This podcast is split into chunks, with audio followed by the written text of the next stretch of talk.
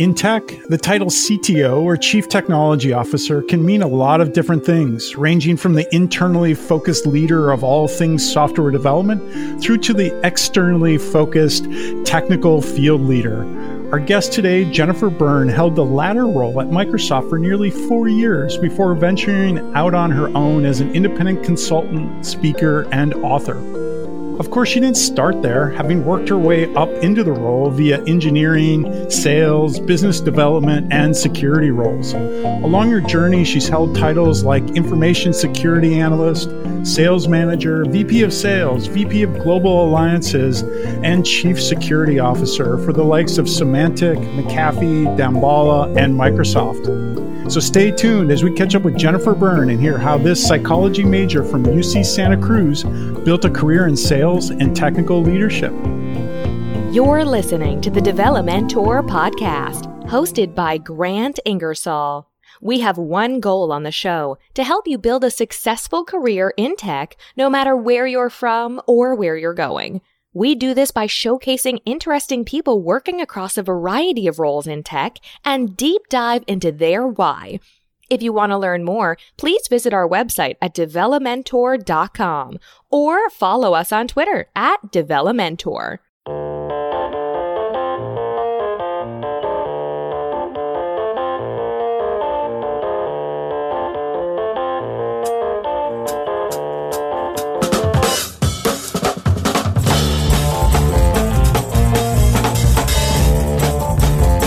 Hey, Jennifer. Welcome to the show. Hey, Grant. Nice to be here. Now I understand you just uh, you just had a fairly big move, right? Moving from uh, Seattle to Arizona. Is that right? I did. Yes. So uh, it's cold everywhere else, but not here. Ah, very nice. And how are you transitioning from you know the the green and the the big mountains to the red rock and the sun being out all day? I really love change. So just the fact that it is a change is wonderful. The actual change, so going from you know what in Seattle right now is pretty cold and damp to uh, warm and dry. This is the best part of the year in Arizona. It has been pretty fantastic. I actually have no complaints at all. I love the sun. It makes people happy. So uh, it makes me happy too. Yeah, it's great. Yeah, I, I, one of my early consulting gigs I did for the University of Phoenix. So I was in Phoenix in January, and it was like so amazing. And then I was like, "Oh, this is so great!" And then a few years later, I had to go back to Phoenix for some reason, and it was like July, and I was like, "Oh." so, yeah. Well, here in North Carolina, we're we're in that kind of in between state where it's it's really beautiful and sunny out, but it is starting to get cold nevertheless, it's my favorite time of year. Well, let's kick things off here, Jennifer, by having you take us back to those undergrad days. I think I mentioned you were a psychology major, you know, a, a banana slug, as they say, at UC Santa Cruz. And I would love to have you fill us in on those first, you know, getting that degree as well as those first few roles in tech. You know, what inspired you to pursue that degree? And then how were you thinking about your career as you graduated from Santa Cruz?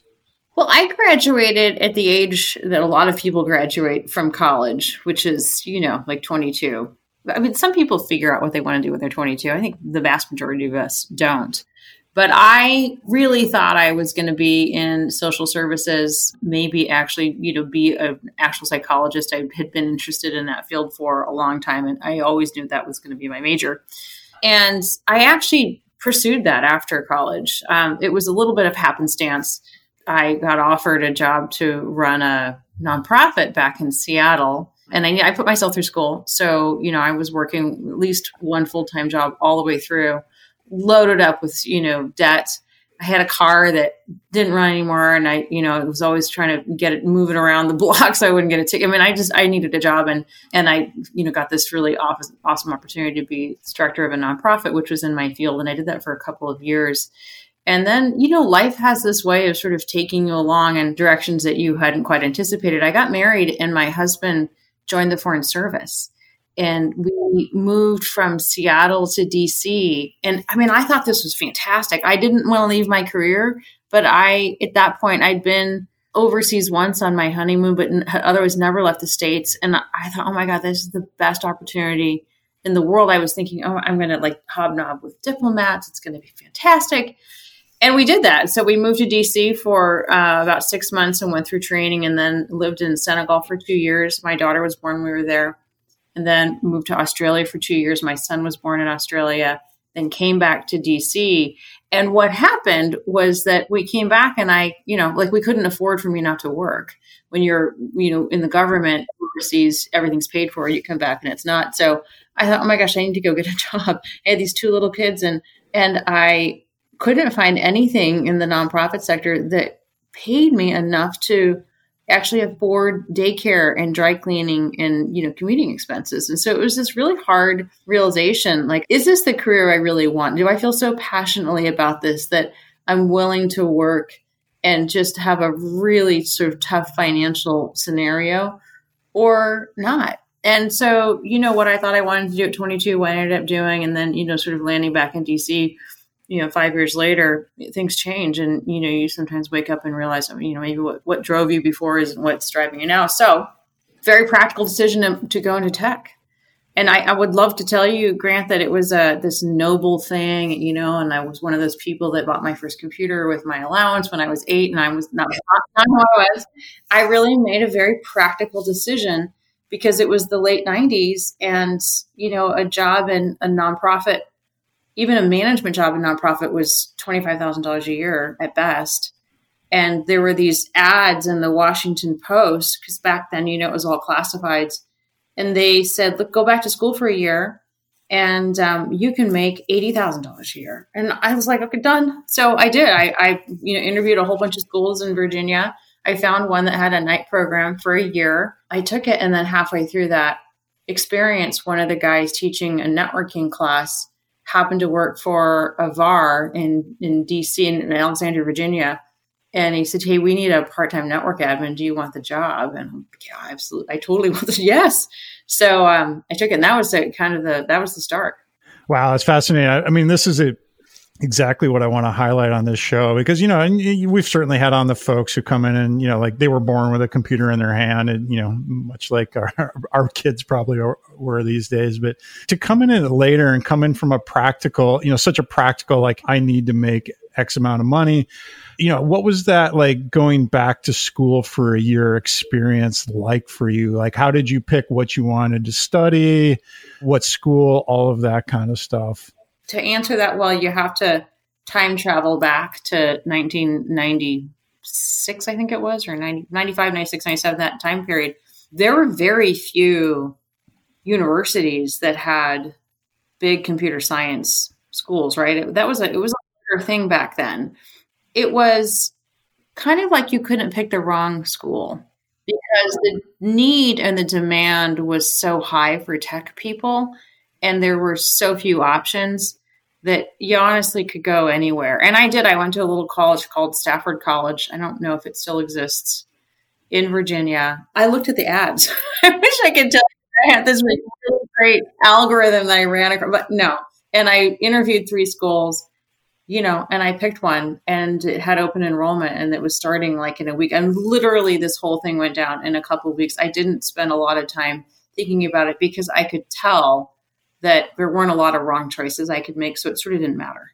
So once you were in, I'm curious, did you like, you said you ended up in, working as a network admin. Did you find like you had a inclination for that? Did it come alive once you were doing it? Like what was the experience like? Or was it just like, hey, I need a job and I'm just going to grind through this? No, it's so funny. I love, I actually love talking about this because I think what you think your job is going to be and then what it really is and what you think you're going to like and what you actually like are often not the same thing. You know, I had this very romantic vision of this job like, oh, it's going to be great. You know, I'm going to learn all this stuff. I'm going to have projects and I'll start a project, then I'll get to work on and I'll learn a bunch of stuff and I'll finish that project and I'll have all these people around me who are going to help me because they know what they're doing. And, you know, that's just not what it was like at all. There was, again, so much demand for tech talent. It was booming and there were never enough people. And so I just got dropped in, right? And so, you know, I'm pulling paper out of the back of the printer and I'm plugging in cables. So it turned out that this consulting agency was led by some of the first uh, cybersecurity folks that came out of Navy SPAWAR in San Diego. And so they were doing all this InfoSec consulting for government agencies. And I had no idea that any of that, I didn't know anything about cybersecurity. But because I was a, you know, like I had a heartbeat and a few things, they would put me on these jobs. But here's the other thing, and I, I love this as career advice. Like I had already run a nonprofit. I started, you know, as the employee number one with no revenue. And when I left three years later, you know, there were, I don't know, 10 or 15 of us. We had, I think it was $300,000 in revenue, which is, was a big deal at the time for a nonprofit. Huge caseload. I, I built that business. And then I, when I was in Australia, I really liked to write. And so I took this correspondence course on children's literature and I ended up getting a job as a writer. And when I was in Senegal, there was a nonprofit running the Community Welfare Association for the embassy. And I ran that because I had some nonprofit experience. And so, you know, I was able to piece together all these things to do, you know, when I was overseas. And that actually really helped me in my tech job. Although I had no idea what I was doing at the time from a technical perspective, I could write and I could I could be trusted to, you know, have lunch with government officials and I could write I wrote security policy handbooks and then I would implement the policy that I wrote. You know, so there were a lot of those skills that I was able to apply that made me very attractive even though it wasn't technical. I was going to say, so you had some technical experience, but maybe not specifically in information security. Is that what I'm hearing right? Well, what I, what I mean is that, you know, like I was always being put on jobs that were probably, you know, would have needed somebody with more experience than me. Like go and install an intrusion detection system for USDA, which I think I can say now because it was so many years later. It was one of my first tech projects. And I literally, I, I didn't know Unix. And so this Solaris box shows up, a Sun server, you know, Solaris, and I'm opening the manual. Like, okay, how do you user USR forward slash? like, I, I had to learn it that way. That's what I mean by you get that kind of experience on the job. Yeah, no, that's fantastic. Well, and so the communication skills come in here as well. I'm curious then, so like bring me forward a little bit more. So you've got this consulting gig, it leads into the information security. Were there other roles before you made the leap into sales, or was the leap into sales and kind of business development the next step on your career? So I ended up doing that for a while for this consulting company, and I and you know you eventually get good, right? You do learn how to do things, and I ended up on a it was a sub on a project where Lockheed Martin was the contractor and I was working in a lab all day long, like at the lab where you have to swipe your badge like four times through four different doors and then you're just stuck in this room. And it was, it was really fun work. We were building a lot of cool stuff, but I was dying. Like I don't, I was, I saw two people a day and this one guy said, you know, you have great people skills. What are you doing in here? And I'm like, well, you know, and he said, you should try to be a pre-sales engineer. I think you would really like it that I have a friend who works at a company called AXENT Technologies, and she's a manager of a pre-sales engineering team. And so, do you want me to introduce you? And I said, sure, right? I didn't know a lot about what he was talking about, but um, the idea of just, you know, actually being able to talk to somebody during the day sounded great. I mean, in all seriousness, like it really was a kind of a neat opportunity and, you know, it was competitive. And so I got a job there uh, as a pre-sales engineer working for with government clients, and that was a company that was later acquired by Symantec. So that was AXENT Technologies was all the enterprise security stuff that made Symantec an enterprise security company. So I yeah, so I did that for a little while, and I've then moved into sales after that. I think I realized that you know, like as a pre-sales engineer, you have to make everything work. You're always running the demos. You're going in and you know you're highly accountable for really deeply understanding your technology it's hard work and i was paired up with this nicest sales guy ever and you know here i am at the front of the room with the engineers fielding questions and trying to get stuff to work and we were doing a lot of network security so i was always tapping into their network and you know that just is a nightmare and then gary's in the back of the room having starbucks with the cio one of us actually then we go outside and i get into my you know like 10 year old Acura and Gary, you know, hops into his convertible Mercedes. And I thought, well, you know, hey, there's this, there's something like very wrong in this scenario here. So maybe sales is something I want to go do. That was like my first inclination. And then really what happened was that I just like wanted to figure out what else is there to do inside of a company? Like, am I going to just be a pre sales engineer and my career is going to be being a pre sales engineer at 20 different companies? Or am I going to just be like in cybersecurity or in a certain company, but do a lot of different things within the company? What do I align to? The job or the company slash industry? And I actually was really like, I was, I had that epiphany, like, what, what should I do? And I made this decision that I knew I don't like doing the same thing for a really long period of time, but I was building this expertise and domain knowledge. So I thought, well, I'll try to do different things within Symantec. So I decided to go try to be a salesperson. And of course, I had the inspiration of Gary's convertible Mercedes. And so um, that was how I made that switch.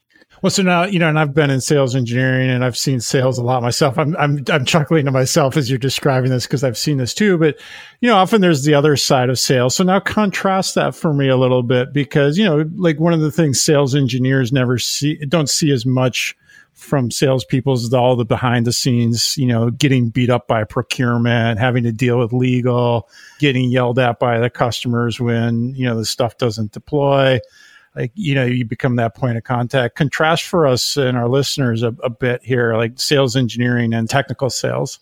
I think that one of the views or misperceptions that people have towards salespeople is that that work doesn't seem difficult. And of course it's not technical and so there's that but it's actually extraordinarily difficult work to do. And it caught me by surprise for many of the reasons you just talked about. Like there's a lot of business aptitude that you have to have or acquire in order to sell.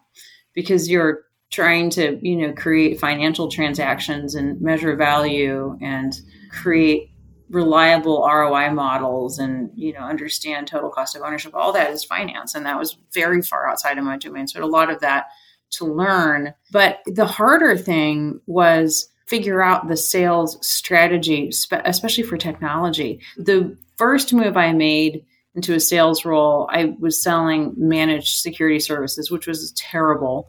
And I did that for maybe nine months. And then, um, but I used that experience to get myself into an actual product sales role. And this was at Symantec. But I was selling antivirus software. And so if you were back in the day selling a- antivirus software for Symantec, you were competing with McAfee and Trend.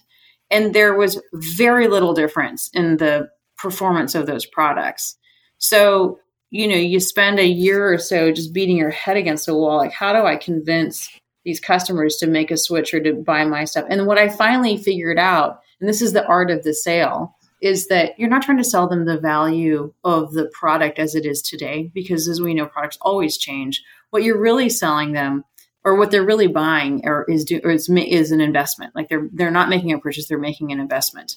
And investments are all about what's going to happen in the future? Where is the technology going? How is this technology going to help me do the things I want to do? And that was the moment when I really realized that my strength, and it was kind of because I had good communication skills and I'd practiced that, you know, all the way across my career, not just my tech roles, that I was able to help people understand how technology could influence their non tech outcomes like how technology could help Boeing build better airplanes, how technology could help Starbucks brew a better cup of coffee. And then they were making investments. They're like, well, I don't see your product has that capability today, but what I hear you saying is that if we partner with you, then these are the kinds of conversations we'll get to have for the future. And, and then I, and I did really well. So um, that was kind of the turning point for me in sales.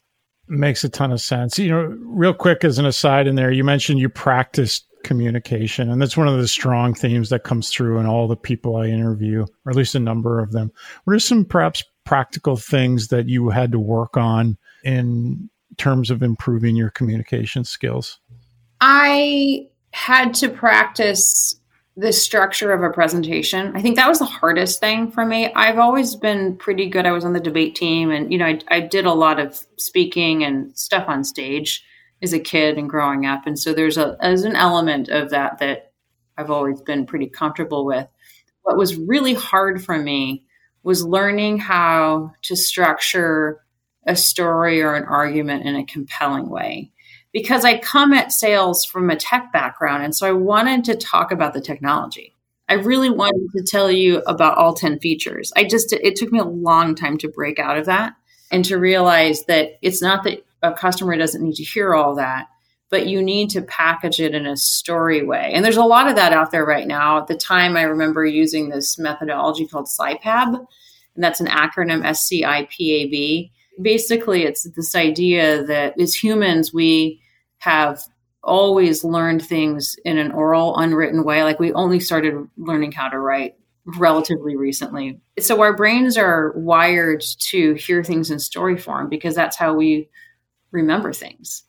It's the oral history of the human race. And so if you can use the a construct of a story, you can figure out how to tell somebody anything in a way that's interesting to them. And that was probably the hardest thing. It took a lot of practice, but I had to do it because I really felt like what would happen for me if I was in front of a lot of customers trying to talk about a technology, you could just see you could see them drop off. I wasn't keeping them and entertaining them and you know sparking their curiosity. And I needed to do that to to do well in sales. I was a field facing CTO for a long time too, and it was the exact same thing of that epiphany of hey, it's the story, folks. Like you have to have a story that is relatable so that they can picture themselves as the hero in that story. And, and it's so true. So for our listeners out there, you know, this is something to really think hard about. And even in, if you're just always going to be a software engineer, I see this so much of like software engineers who can't tell a story and their projects suffer, their careers suffer, et cetera. So this isn't just for salespeople continuing on here, Jennifer, I mean, I think we're faced with the pervert or the question many of us are faced is, you know, do I continue as an individual contributor or do I, you know, quote unquote, climb the ladder and go into management? And I often see, especially with salespeople, because, you know, the commissions can be so large that a lot of salespeople are just, hey, I'm totally happy just being in sales and carrying the quota and making my number and getting my commissions. But I believe at some point along the, the way here, you you made the leap into management. Tell me about that inflection point for you. What led you to that? How did you think about it? How did you approach it? There's always been this balance in my career uh, around, you know, money on one side of the equation, right? And uh, all of that, you know, benefits, blah, blah, blah, blah, blah, which is, you know, under the first decision to, to get into tech in the first place. And then the, what do I really want to do? Like, how do I make the best of this career? I got into this career for very practical reasons. I've always known that and been honest about that. But can I learn to love what I do? A lot of people, you know, don't love what they do. And so our choice is that we have to figure out how to learn how to love what we do. And for me, that meant always trying to challenge myself and, and do different things. That was the whole idea of taking different roles within, you know, within the cybersecurity industry or a particular company. For management, I think I felt like I had it in me to be a good leader. And I think this happens for a lot of people, but you, you know, some people find themselves just being the de facto leader in the group and find themselves as the person who their peers turn to for help. And that was me. And I, you know, so I was already doing that in a very de facto way. And the management side of it was this really interesting challenge. And so I'd already honed a lot of business skills you know, I'd learned to read 10Ks and financial statements and build value models and do all of that, uh, which was, you know, new experience. But management meant doing that on an exponentially larger scale, right? Because now you're looking across your entire team and all their clients and customers. You're having more sophisticated conversations within your company. You could be with your CEO or your CFO, and all of that just sounded like I had to figure out how to how, how to do it you know, it was just a really big challenge for me. And so at the time at Symantec, if you wanted to be in management, you had to go through this internal training program. It was hard to get into, but I got into it and I did that for nine months with a small cohort of people. We spent, you know, a couple days a month together and went on retreats. And, and that just really inspired me because I saw that in all of corporate America, middle managers are the unsung heroes make everything work. And I loved the challenge of that. Like, let me be one of those people. Let me be somebody who can actually make a big difference, who, you know, is needed. And along the way, I get to learn a whole bunch of skills. And I just got super energized by that idea. And um, anyway, so I, I, did well in that program. And then I landed my first uh, sales manager job shortly after that.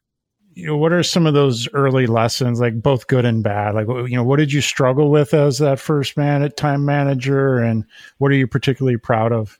I didn't know I was so insecure. I remember walking around, you know, it's the the dream where you're on stage and you don't have your, you know, forgot your lines or, you know, all of that deep insecurity stuff. I think I just lived in that for the first year or two. I had a lot of salespeople who were older than me, a lot of older men specifically, and uh, some of them were fine, and some of them were not fine. I had to let a few people go in that first year. Some of them were the people who didn't like me. I had to let them go. And uh, these were just tough, tough, tough lessons. And they really make you think to yourself, why in the heck is it me that's, you know, in this role? Why do I deserve to be here? But of course, you're so insecure that you don't even want to tell anyone that you're thinking that, right? So you it. And it's just a lot of internal tension, you know. And so I, I always think about that when I see or as I've hired people into their first management positions, I, I know it's coming, right? It's such an exciting thing and it's such a great validation, you know, that your company gives you when they promote you into that position. It's a real position of trust. And yet I, you know, think you're just going to go through this trough of despair. It's going to be okay, but it's going to be terrible. So a lot of that um, was tough for me, learning how to live with that learning how not to that I didn't need to be the big voice in the room. And ultimately, and this took me many many years. Um, I was in CTO roles by the time I really figured this out. It's really okay to not have the answers. It's really okay to be surrounded by people who are much smarter than you. It's really okay just to.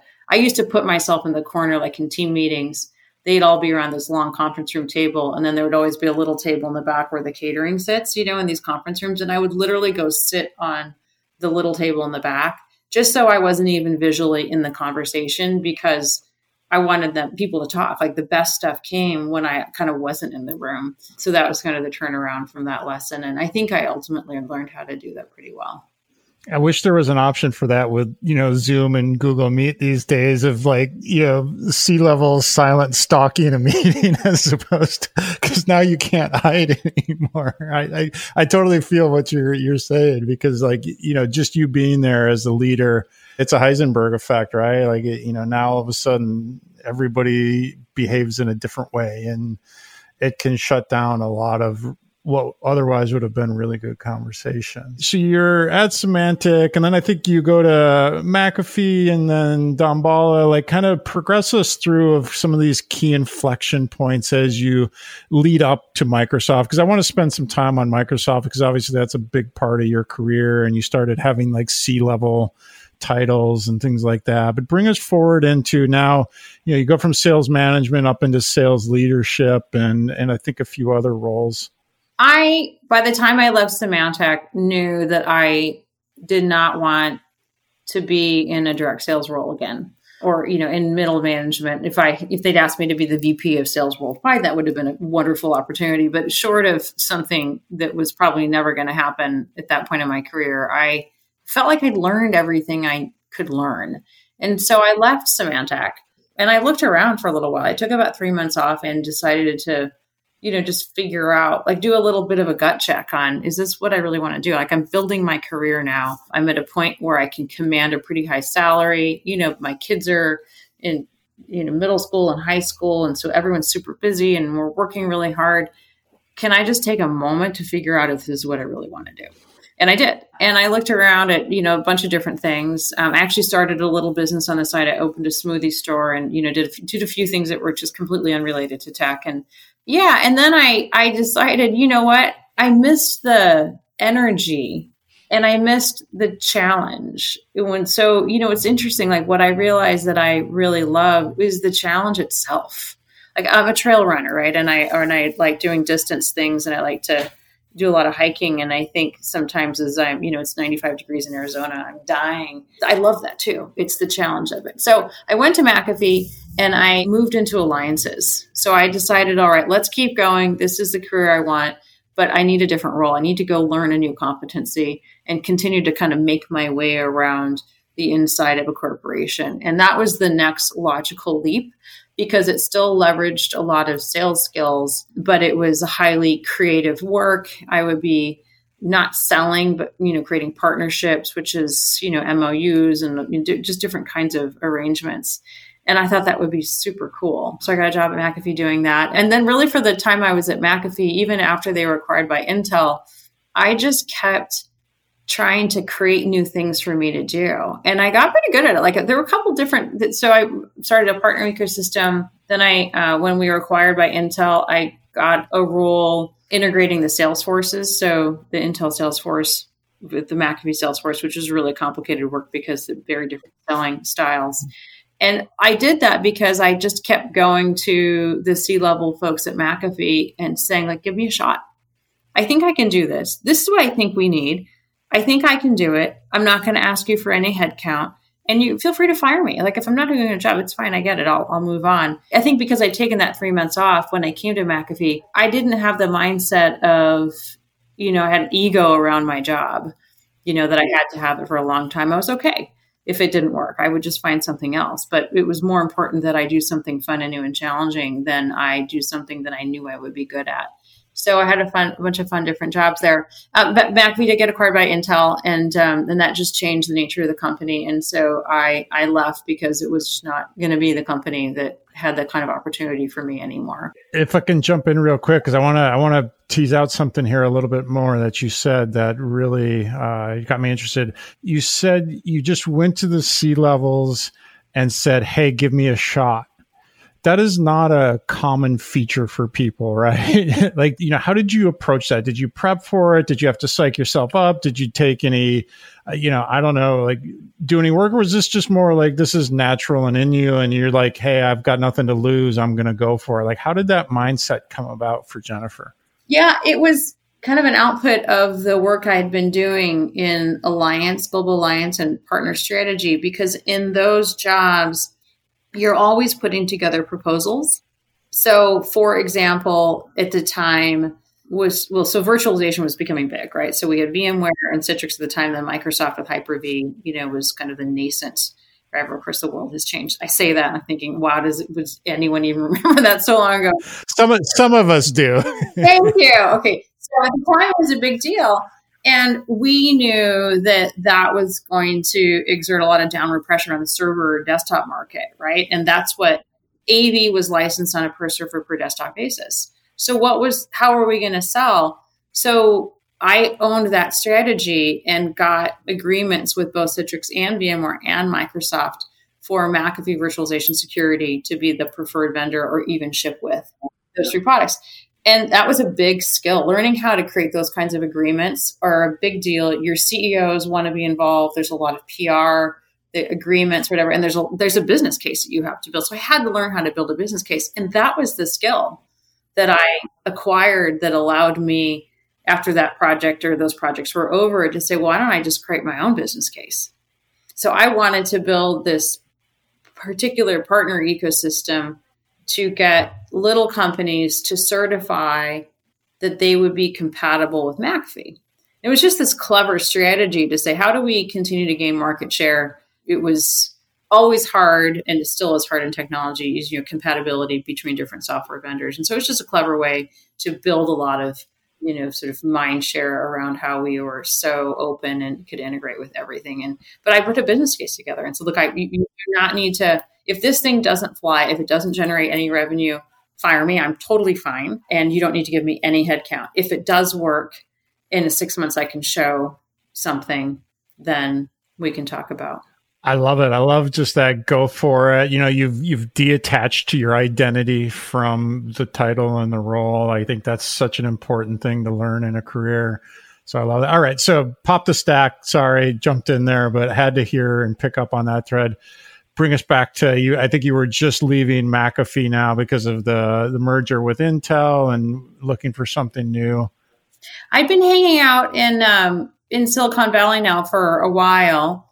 Although I lived in Seattle, I always worked for these companies that headquartered there in Cupertino or you know wherever. And so I was hanging out with a lot of VC people and was super interested in how that was working. Of course, I'd known people that had left companies and started startups that were being funded by, you know, the Andreessen Horowitzes of the world and all those folks. And some of them did really well. We'd acquired companies, I'd gotten to the founders, and I was just fascinated with that whole space. So Damballa was a venture backed startup in the cybersecurity space. And I went to go be their VP of alliances and sales just to figure that out. Like, how does this work? How does a venture backed company work? And I learned a lot. It almost killed me. It's a really tough space to be in when you have to be in the board meeting every month explaining why you did or didn't close the deal that was going to help you make payroll.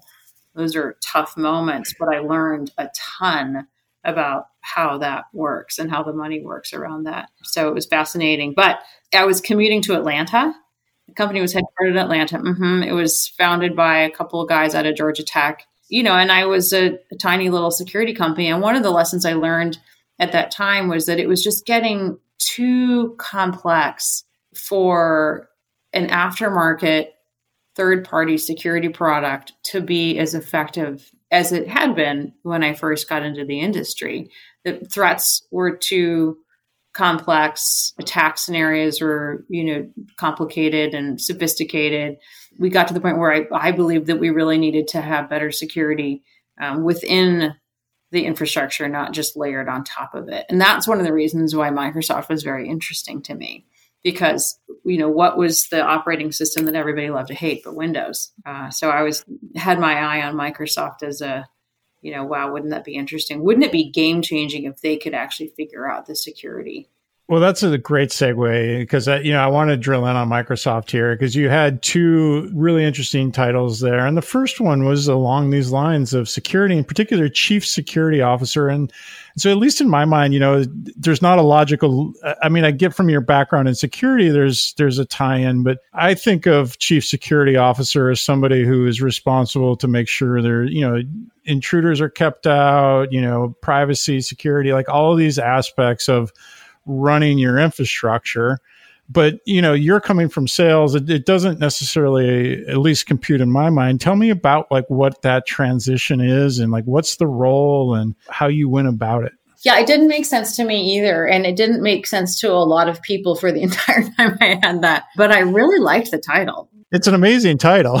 Right? I know but it i mean it is and it isn't. It's um it can be a setup for disappointment if you're not careful because people think you do something other than what you do. So i had to get very good at describing myself so i didn't set myself up for a disappointing conversation. It was effectively a technical evangelist role. I was field facing however the interesting twist on this was that what I was really hired to do was to go around the world and talk to governments about why it was actually a very good security decision to move their assets into a public cloud. Even though this is the Edward Snowden era, and everybody was worried that the US government could probably do whatever they wanted when it came to getting data out of a US company's data center but we needed to we needed to have the world adopt public cloud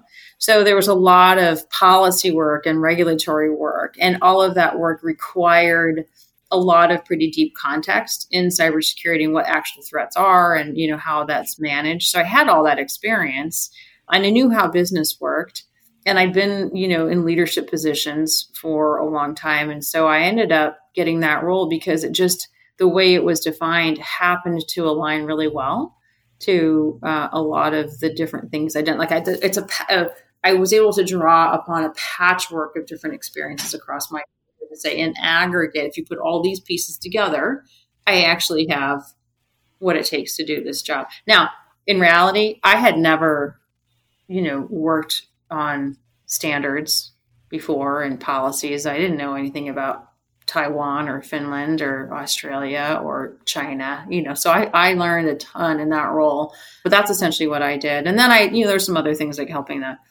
put together go to market strategies. Because at the time, again, Microsoft was building better security into Windows and um, Azure. and we needed to make sure people knew how to talk about it. But nobody in microsoft ever talked about security. Like they w- ran out of the room because they knew it was a weak point. So you had to turn around a pretty large sales force and get them fluent in that conversation pretty quick. And so that was also a lot of my work Uh, oh, that's fascinating. And this is one of the things I really love on the show, Jennifer, is how all these different pieces of the puzzle then kind of come together, you know, especially later in your career is like you're acquiring all these different skill sets that then lead you into a role like this, which, you know, like you said, amazing title. And I imagine too, this is a, because it's so new, this leans back into that, you know, your, your love of learning and love of, kind of figuring things out. So, chief security officer and then chief technology officer. So, tell us, you know, a little bit more on that transition and, you know, what were you hoping to get out of it and what are some of the lessons you learned?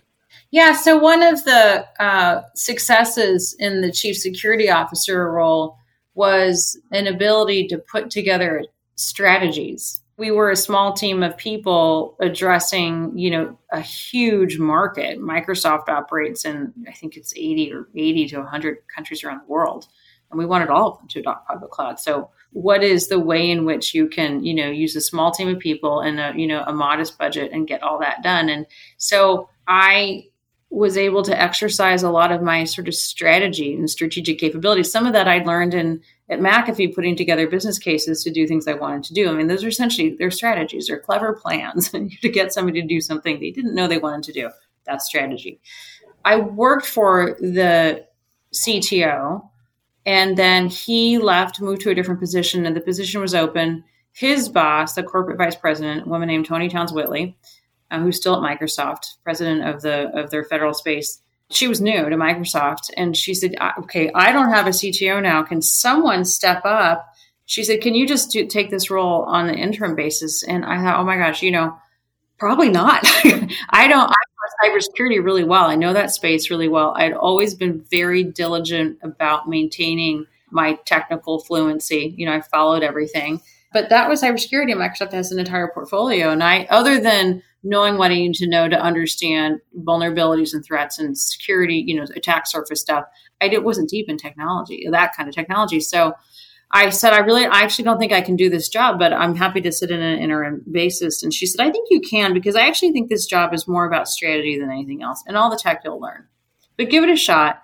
And she said, you know what, here's what I want you to do. Take it for three months. And then at the end of the three months, come back to me and tell me what you think this role should be and how we could do whatever it is you think it you know should do and what kind of results you would generate. Like what could the cto team really do?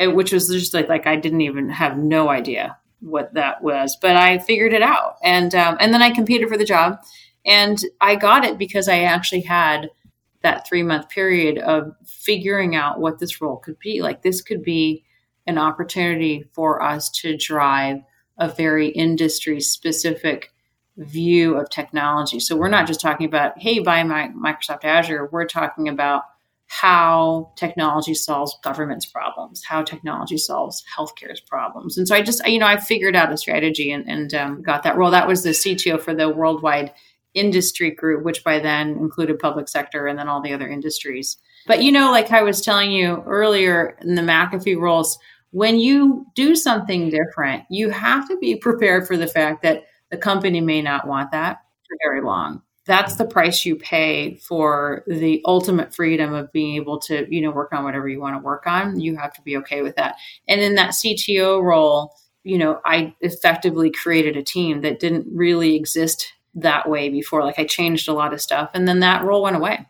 So then I moved, um, I interviewed for another CTO role in Microsoft US, working for Kate Johnson, who's the president. And um, again, kind of pitched some views on technology and, you know, what I thought that role could be. And she gave me some budget and I built that team. Uh, and then I was there for a couple of years and uh, now I'm doing this. But it was always this um, more about strategy and uh, than it was about, you know, being a fantastic technical resource. What advice would you give our listeners on how to develop their strategy muscles? I think always knowing what you want your end state to be. The hardest part is usually the vision in my mind. reverse engineering the plan to get there actually gets easier. But I mean, if you've ever been in a meeting where you know you're a new team and and you say, okay, we're going to have a company mission, or what are what are what are our values? There's lot, lots of offsites in tech companies. That's part of you know the activity is like figuring out what your mission statement is and your values. And I think people are always really taken aback by how hard that is. It seems like it's going to be easy, and it's not. If I think about the partner ecosystem I built at McAfee, which was the one of the first times I really um, was allowed to go do something new, I just had this vision of wouldn't it be great if all like I could get like a hundred of these little tech companies all putting McAfee logo on their websites and saying we're McAfee certified. Like, wouldn't that be great? That'd be like subliminal advertising. And, you know, that was my vision. And so I was super clear on that. I painted it out.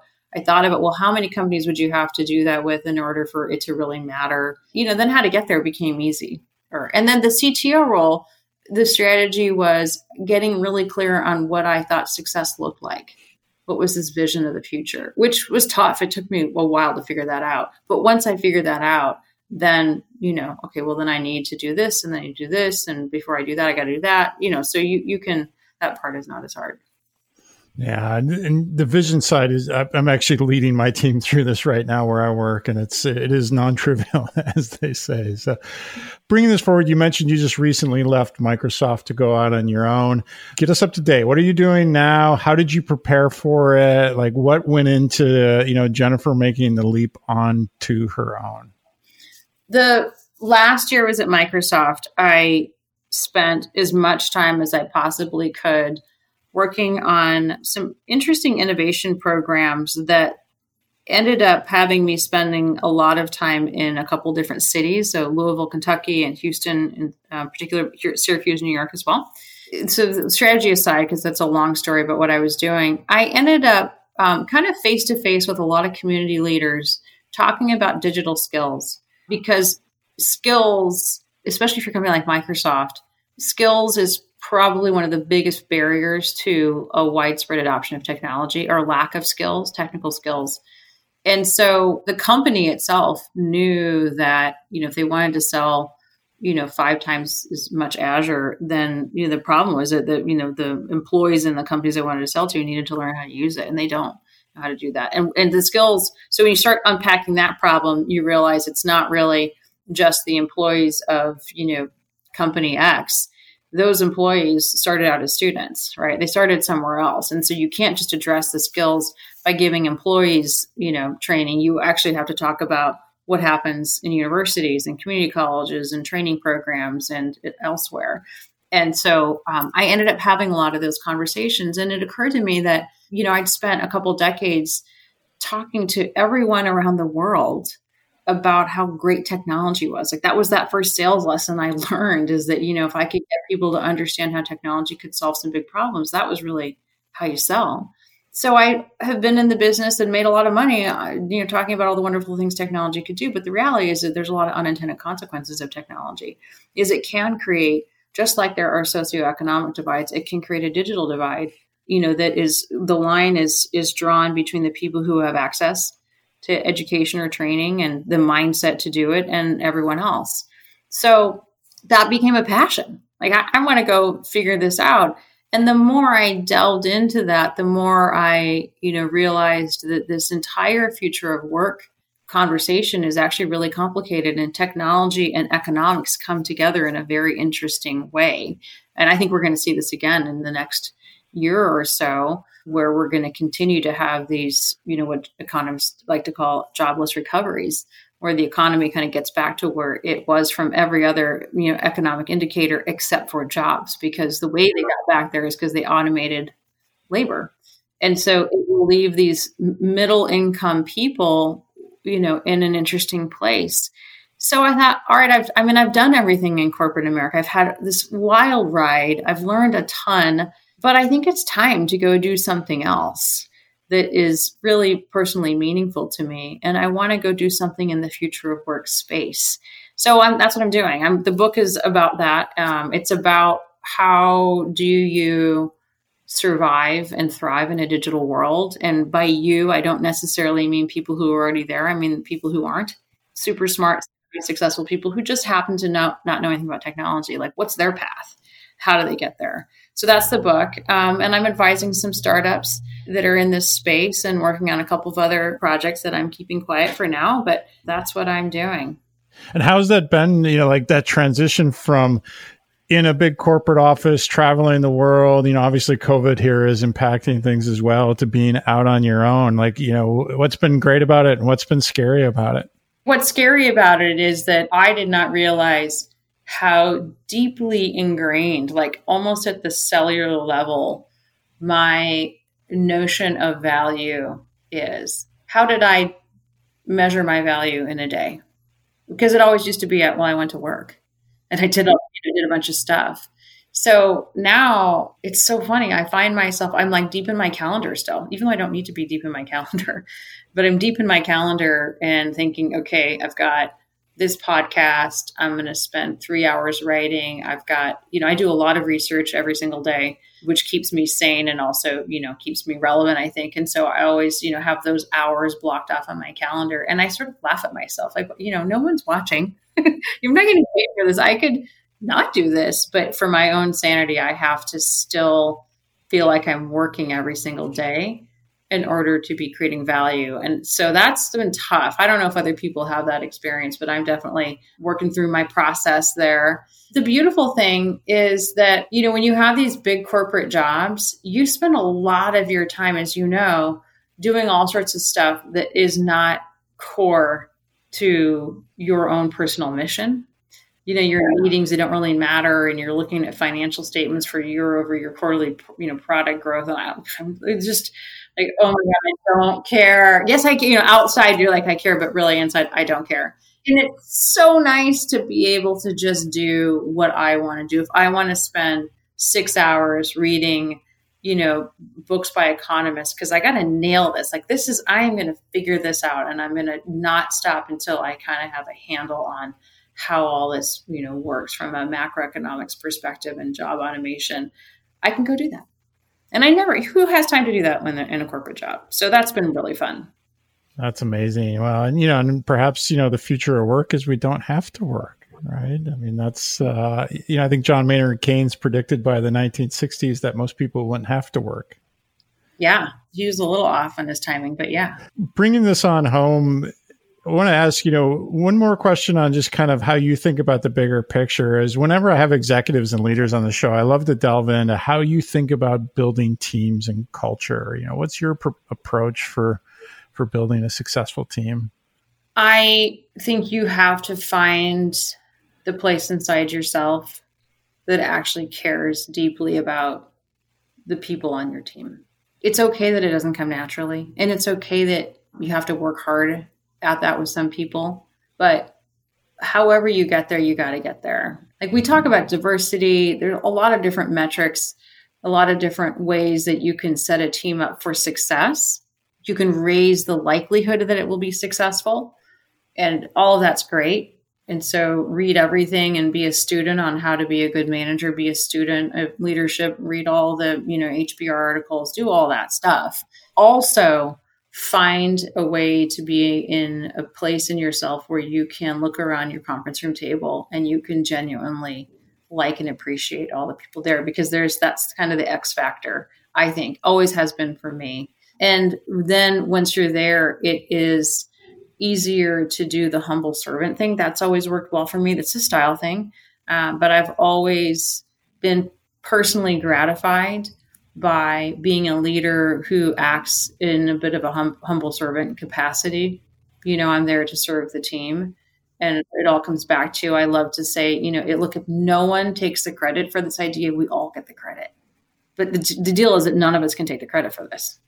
Then then it flows to everyone. And, you know, and there's little ways that um, you can make that humble servant style leadership work. That was one of the things I said, but there's you know other little tricks and, and tips, and um, and I, I just believe strongly that that's how that works, and you will over time build a network of trust and friendship and loyalty out of that that will pay you dividends for a long long long time there's so many people that i have known for 20 25 years who I would do anything for and they would do anything for me. And, and a lot of my success is, is because of that.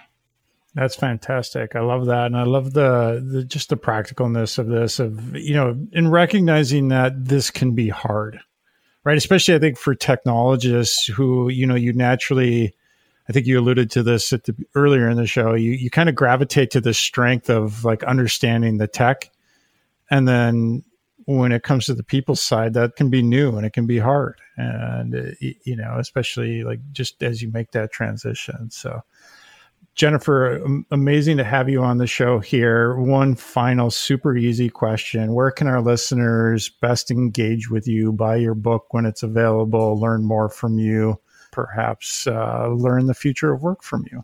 The single best, best place to start is LinkedIn. I have uh, my own website that you know everyone can find from from my LinkedIn profile, but that's where my LinkedIn profile is where I keep most of the activity. I will be talking about the book on my LinkedIn page. And if, you know, anyone has great ideas about future of work, how technology solves or creates problems, I'd love to hear from them. So it's a the, my favorite thing to talk about. That's fantastic. And for our listeners, uh, we will be sure to link that up in the show notes. Jennifer, thank you so much for taking time out of the day to join us here on Develomentor. Thanks so much for having me. Thank you for taking the time to listen to the Develomentor podcast. If you like the show, please subscribe on Apple Podcasts or your favorite podcast app. Even better, please leave us a review. If you want to hear older episodes, leave feedback, or sign up to be a guest, please visit us at develomentor.com. If you'd like to support the show, there are three ways you can help out. 1. Make a donation via Patreon. 2 if you're a software engineer looking for your next gig and wanting to practice interviewing, use our referral link to the interviewing.io platform. And three, buy your next tech book from Manning Publications using our affiliate link. All of those links can be found at develomentor.com slash support dash us. That's S-U-P-P-O-R-T dash U-S. All one word. Most importantly, if you like this show, please tell your friends. Referrals are the lifeblood of any podcast. Finally, we here at Develomentor hope that each and every episode helps you move one step closer to finding your path.